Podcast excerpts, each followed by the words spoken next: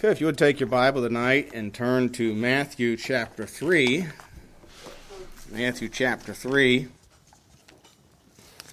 Tonight we're going to be looking at scriptural baptism.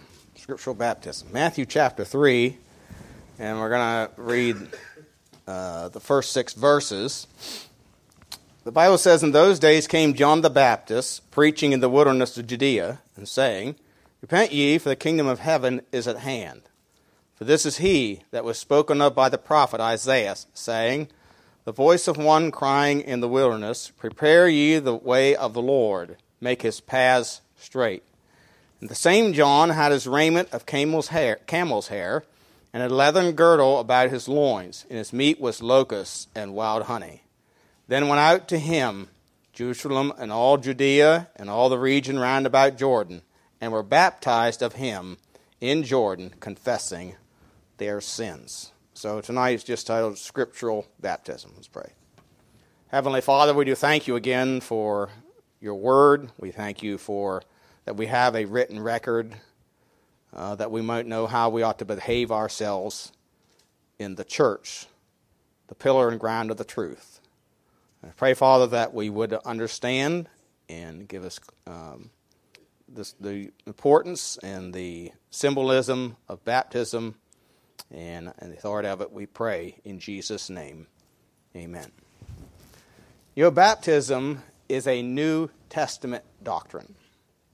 It's not something, you know, and this is where uh, Catholicism, of course, you know, Catholicism predates Protestantism. Protestantism is a reaction to Catholicism. It came out of Catholicism.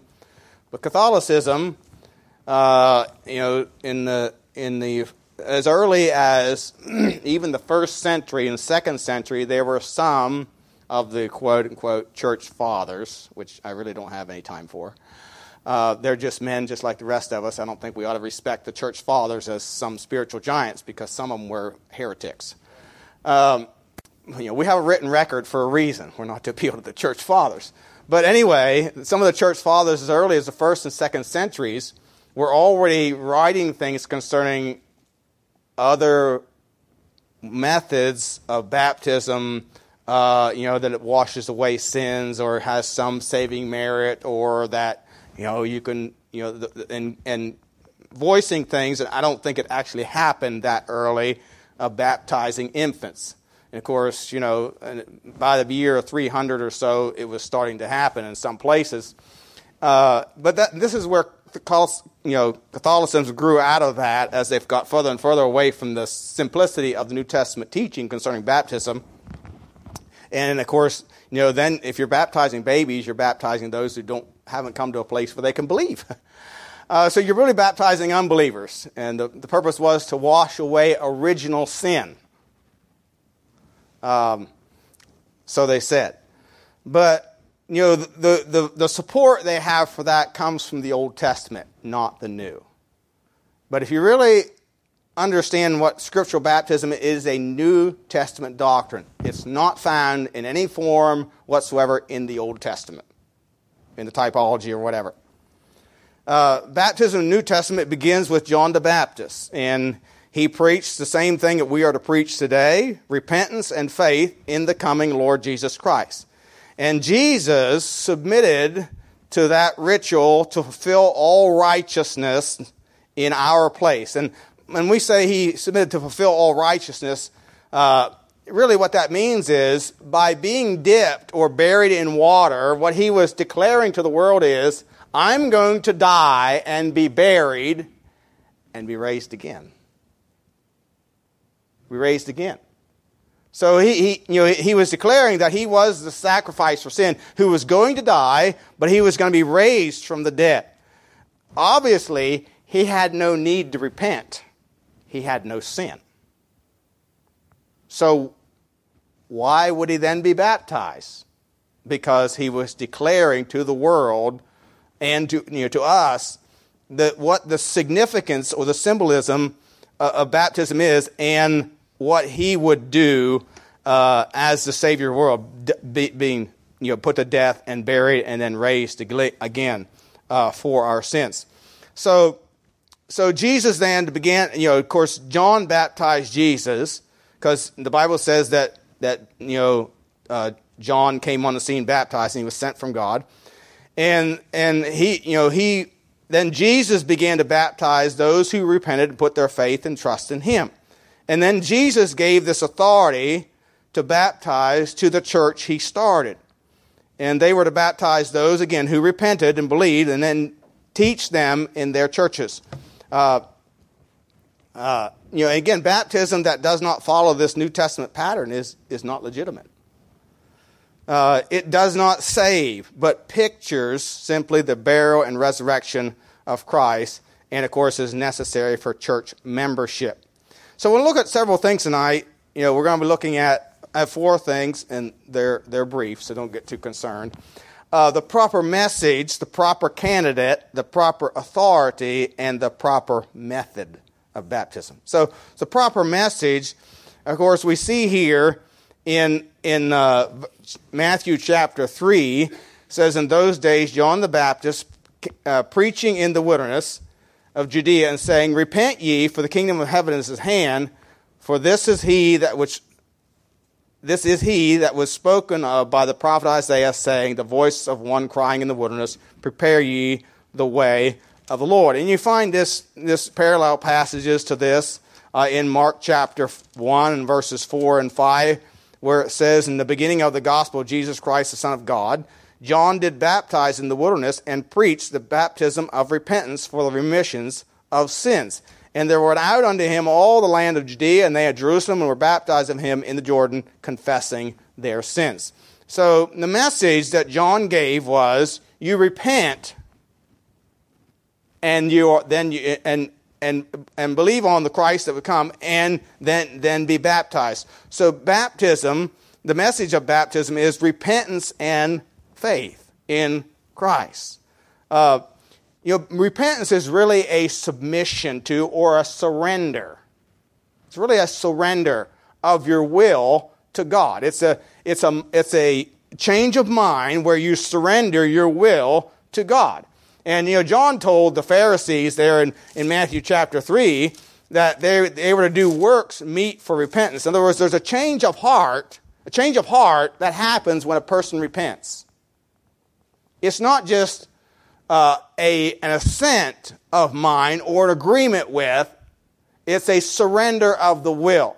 You know, and, and repentance is an ongoing thing. When a person truly repents uh, uh, of their sin, they don't understand everything that they're going to eventually know about God.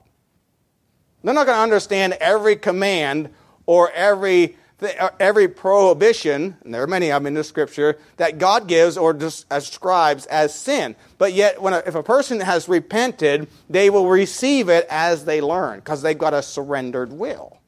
Because that's really what repentance is about. It's about a surrender, or you might say it this way a death to self.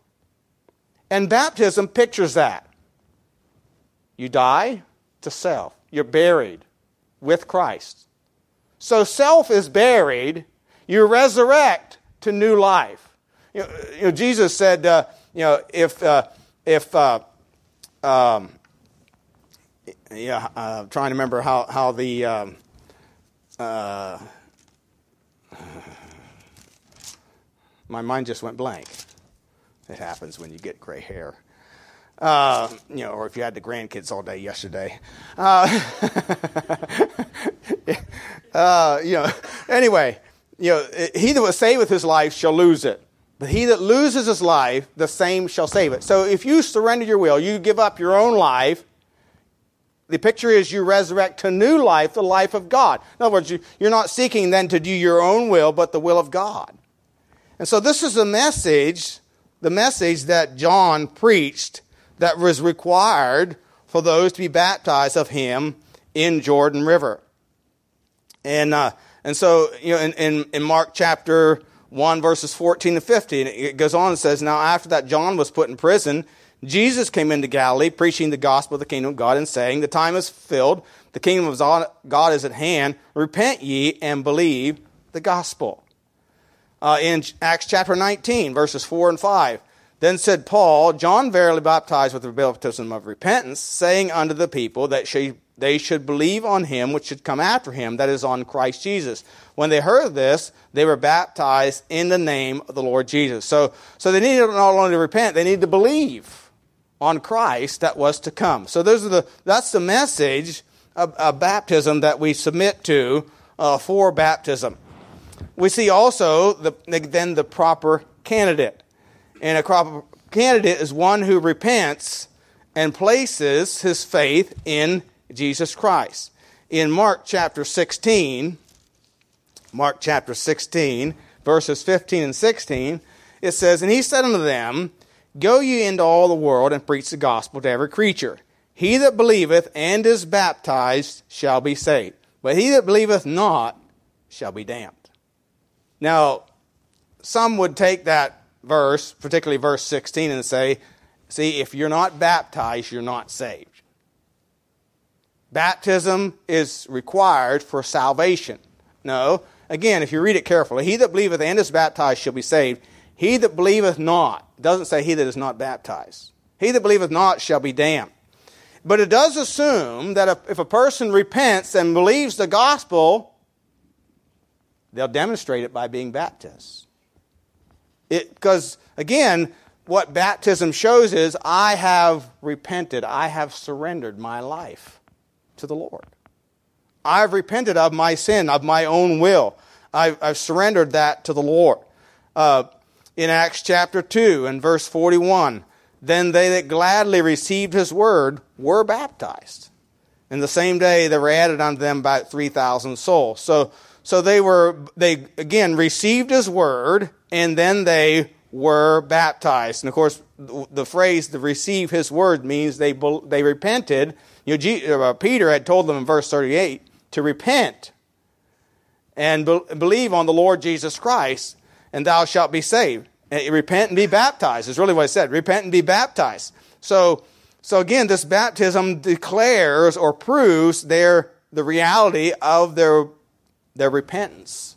You know, this is really, really very significant when you think about who Peter is speaking to in that context. He's speaking to the Jewish believers, many of whom had consented to the death of Christ just some days prior, you know, 50 or 60 days prior to this time.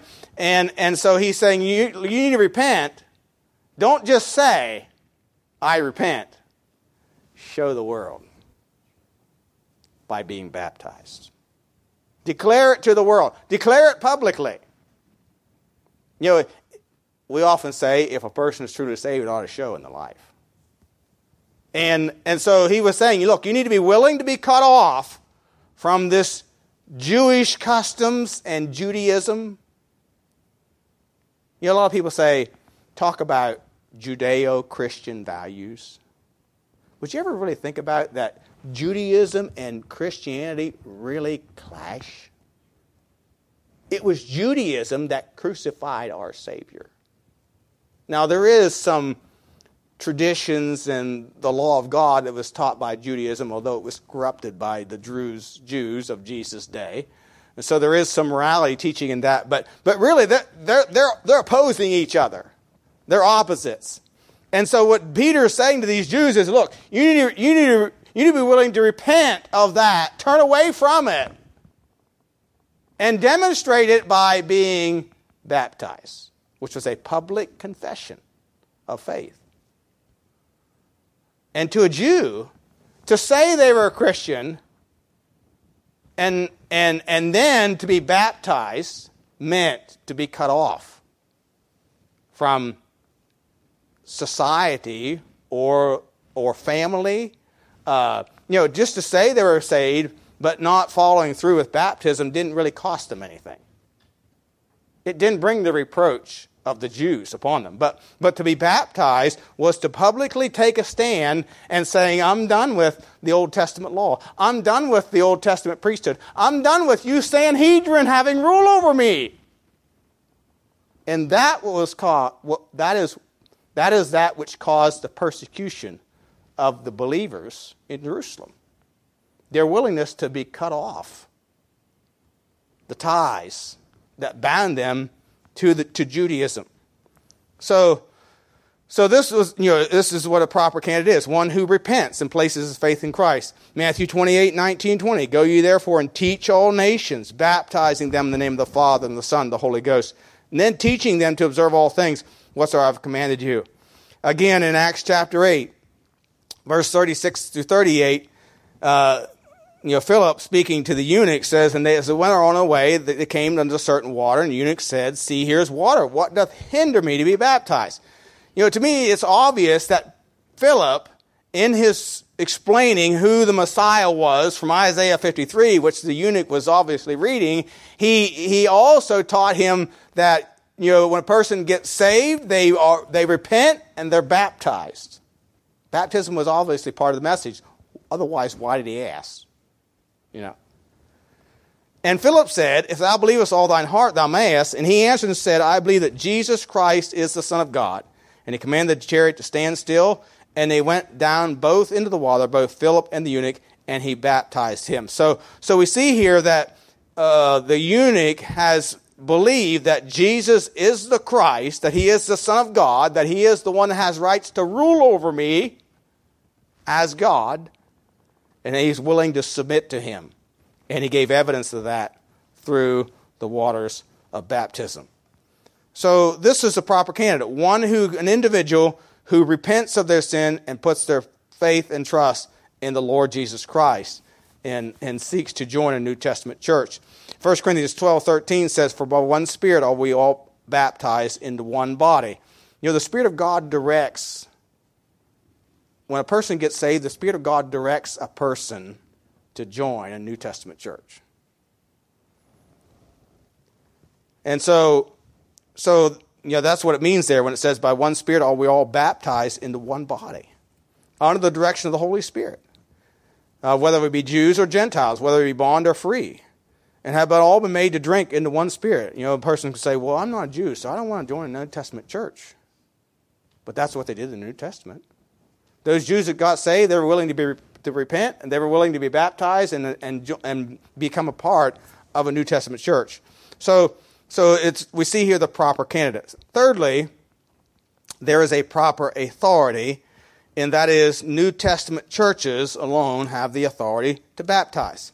In Mark chapter 11 and verse 30, Mark chapter 11 and verse 30, again it says, uh, they, they're asking a question. So, verse 27 to get to context, they come again to Jerusalem, and as he is walking in the temple, this is his disciples, there come unto him the chief priests and the scribes and the elders, and say unto him, By what authority doest thou these things? And who gave thee this authority to do these things? And Jesus answered and said unto them, I will also ask you one question, and answer me, and I will tell you by what authority I do these things. The baptism of John, was it from heaven or of men? Answer me. And they reasoned with themselves, saying, If we shall say from heaven, he will say, Why then did you not believe him? Yeah, obviously.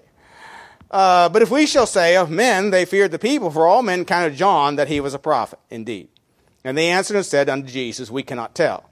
And Jesus answered and said unto them, Neither I, do I tell you, but what authority I do these things. So, you know, this was a question that Jesus gave them, but the, the answer in the scripture is obvious. In John chapter 1 and verse 6, John chapter 1 and verse 6, the Bible says there, there was a man sent from God whose name was John.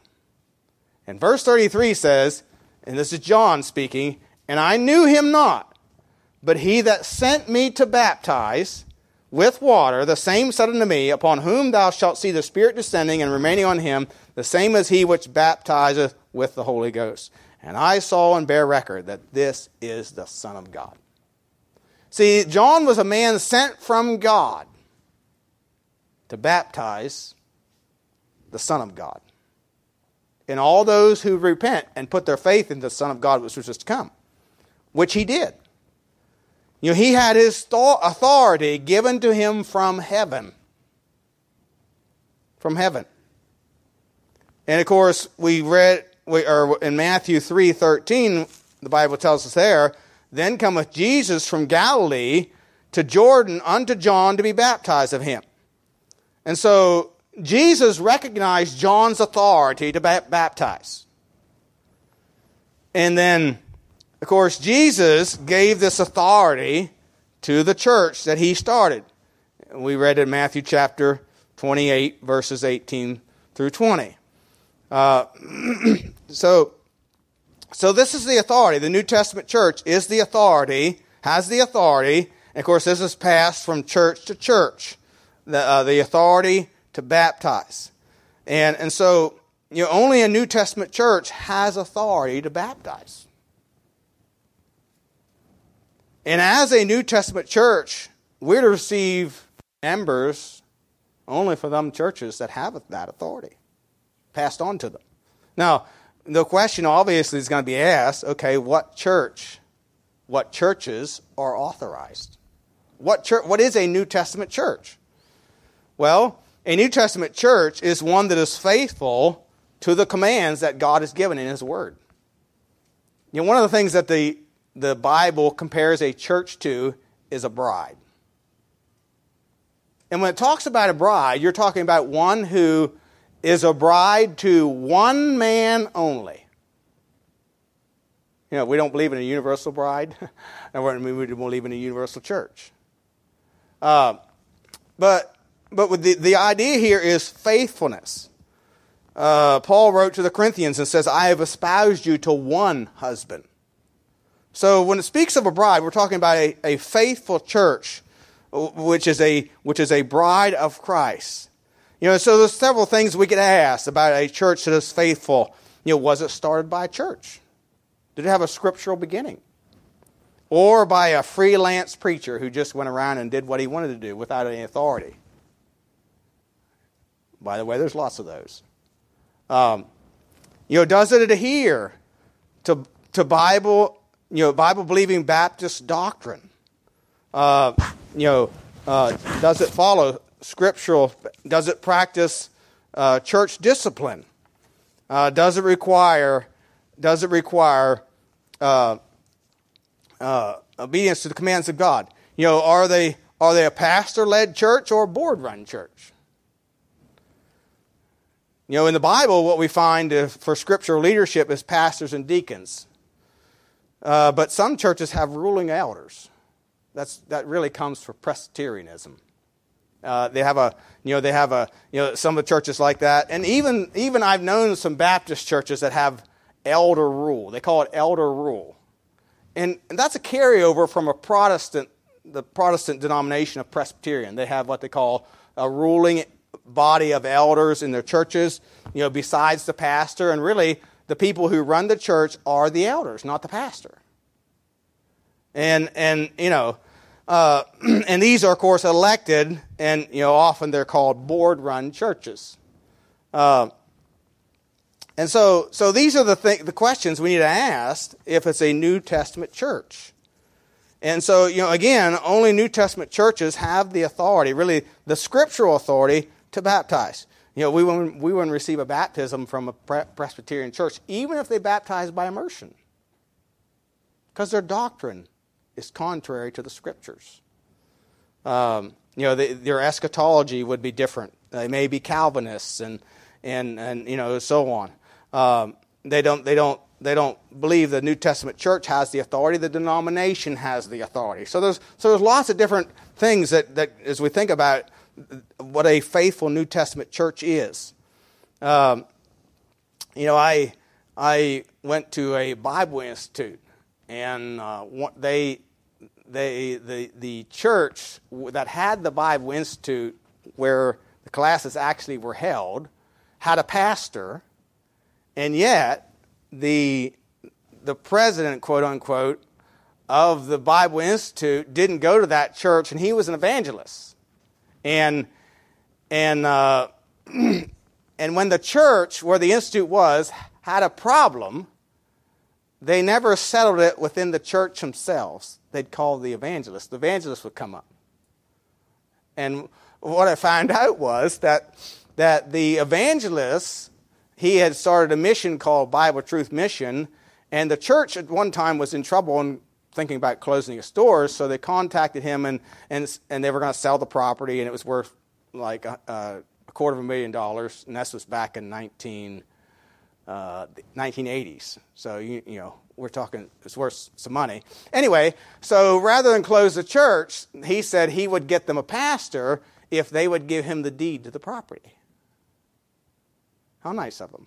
So they, they transferred the deed over to his Bible Truth mission, and he got them a pastor. But every time, and they, and they claimed, they taught, what they taught in Bible Institute was that the authorities with the local church, and I began to scratch my head. You know, I wasn't a member of that church. I was going there, driving that church for, for Bible Institute classes. But I began to scratch my head because what I found out was every time there was a problem in the church, they'd call the evangelist. And I thought, there's something rotten in Denmark here. That's a, you know, uh, you know, something ain't right about this picture. They, they say they believe in the local church authority, but yet the evangelist, who's kind of a freelance guy, always takes care of all the problems, which became a real problem. And again, just about destroyed the church uh, because he run roughshod over that and he controlled it like, like, a, uh, like a tyrant. So, you know, so, but no, the, the authority is with a local New Testament church, and they have the authority to baptize. So, we see a proper message, a proper candidate, and proper authority, and then fourthly, a proper method. And of course, this is dipping a person in water and raising them up. Of course, picturing burial and resurrection, which also pictures repentance, burial, Salvation, deliverance from death. You know, think about that. Burial, that speaks, that speaks of surrender or repentance. Raise them from the water speaks of deliverance, is really what salvation means, this deliverance. That's what the word means. And so this is, this is the, the method that is described for us in the Bible. Again, in Acts chapter 8, verse 38 and 39. And he commanded the chariot to stand still. And they went down both into the water. And both Philip and the eunuch, and he baptized him. And when they were come up out of the water, the Spirit of the Lord caught away the eunuch, or Philip, and he saw him no more. And then in Romans chapter 6, in, in verses 3 through 5, says, Know ye not that so many of us as were baptized into Jesus Christ were baptized into his death? Therefore, we are buried with him by baptism into death, that like as Christ was raised from the dead by the glory of the Father, even so we also should walk in newness of life. For if we've been planted together in the likeness of his death, we shall be also in the likeness of his resurrection. So, so we see here the message very clearly of baptism is, is a surrender to death and then being raised to new life delivered, delivered, if you will, to new life.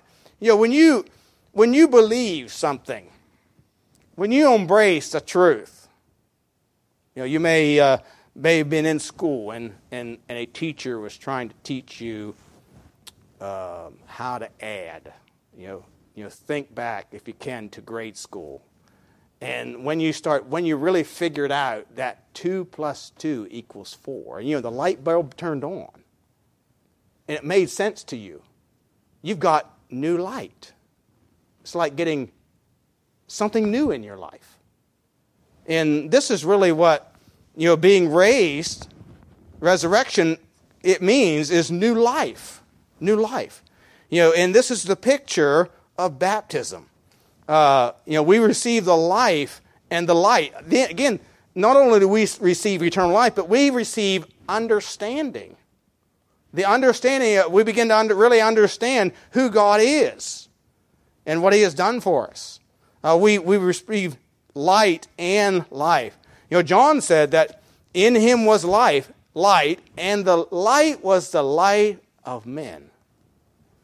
And so, this is the message or the of the method of baptizing, dipping them or immersing them you know, immersion is not really quite the right word because immersion gives the implication that he's not coming out.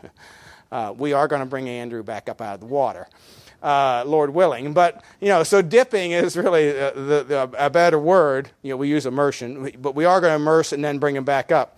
So that is the proper method of baptism. Again, some of the things you do not find in the Bible uh, would be false baptisms, would be sprinkling of babies. It's not in the New Testament. You might find sprinkling of babies in, some of the things in the Old Testament, but it's not in the New Testament. Again, baptism is a New Testament doctrine. You will never find baptizing an unsaved person in the New Testament. Of course, that eliminates babies. Um, you know, baptism was performed by some authority. You never find this baptism performed by some authority other than the New Testament church. The, you know, Paul was sent out by a New Testament church. And, and often when he'd go to start a church, in fact, he said to when he wrote to the church at Corinth, I, I'm glad I baptized none of you. But was it Stephanas, the house of Stephanas, and I think a few others. But he said, I didn't baptize. No, but what he did was he authorized, you know, he baptized the first few converts and established a church, authorized them then to baptize their converts that were added to the church. So he, the, the, authority was passed on to the church. And, and this is what we see in the New Testament.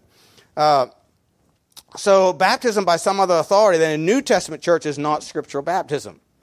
Uh, again, talking about churches that don't that have doctrine current to, the teaching of the New Testament uh, and do not have the authority to baptize. You know, mission agencies don't have authority to baptize. Um, now, a missionary that's sent out of a church, like the Francis are, have authority because we've authorized them by our sending out of them to baptize. And, and so, that, again, that's how a New Testament church is started. A New Testament church sends somebody out with the authority to baptize and establish a church.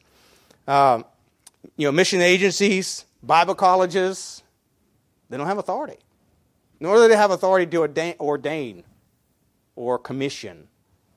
ordination is simply a recognition by a church of a man's calling and qualifications uh, to be in the ministry. But you know, I have I have seen or been aware of, I knew of an evangelist. Now, you know, we believe that a New Testament evangelist is really a missionary, but you know, the modern usage of the word today is of evangelist is a guy that travels around church to church and preaches meetings, you know, every week of the year for 40 weeks of the year, whatever. We really don't find that in the New Testament. But those men do not have authority to baptize. They're not a church. They're not sent out to baptize. They're not sent out. Actually, you know, what you find in the evangelists in the New Testament, like Philip, you know what he did? He went down to Samaria and preached the gospel and baptized those who were converted. And then the, the, the pastors at Jerusalem went down and they established that church. But see, Philip was sent out by the church of Jerusalem to start churches. He was really an evangelist. Evangelists in Bible times started churches. That's what Paul was. That's what Barnabas was. So, so, so as we consider these things, you know, so that's why we carefully screen the baptizing, uh, the baptisms of those who desire to join our church. You know, we ask the question, is it scriptural baptism? You can become a member of Lighthouse Baptist Church two ways. Number one, you get saved, and then you're baptized here. Or, like some have done, you know, when Nathan Jacqueline got married, you know, we received a letter from Calvary you know, declaring that she was a member in good standing, had been baptized at Calvary Baptist Church. And we accept the authority, the scripturalness of Calvary Baptist Church's baptism as authentic. So we would receive that. Uh, so the again, what this what baptism symbolizes is a surrender to Christ, you know, willing to just to die to self and being resurrected to new life. It's also a symbolism of one submitting to a church authority because the church is authorized, the New Testament church is authorized to baptize those who, who come to Christ uh, and, and desire it.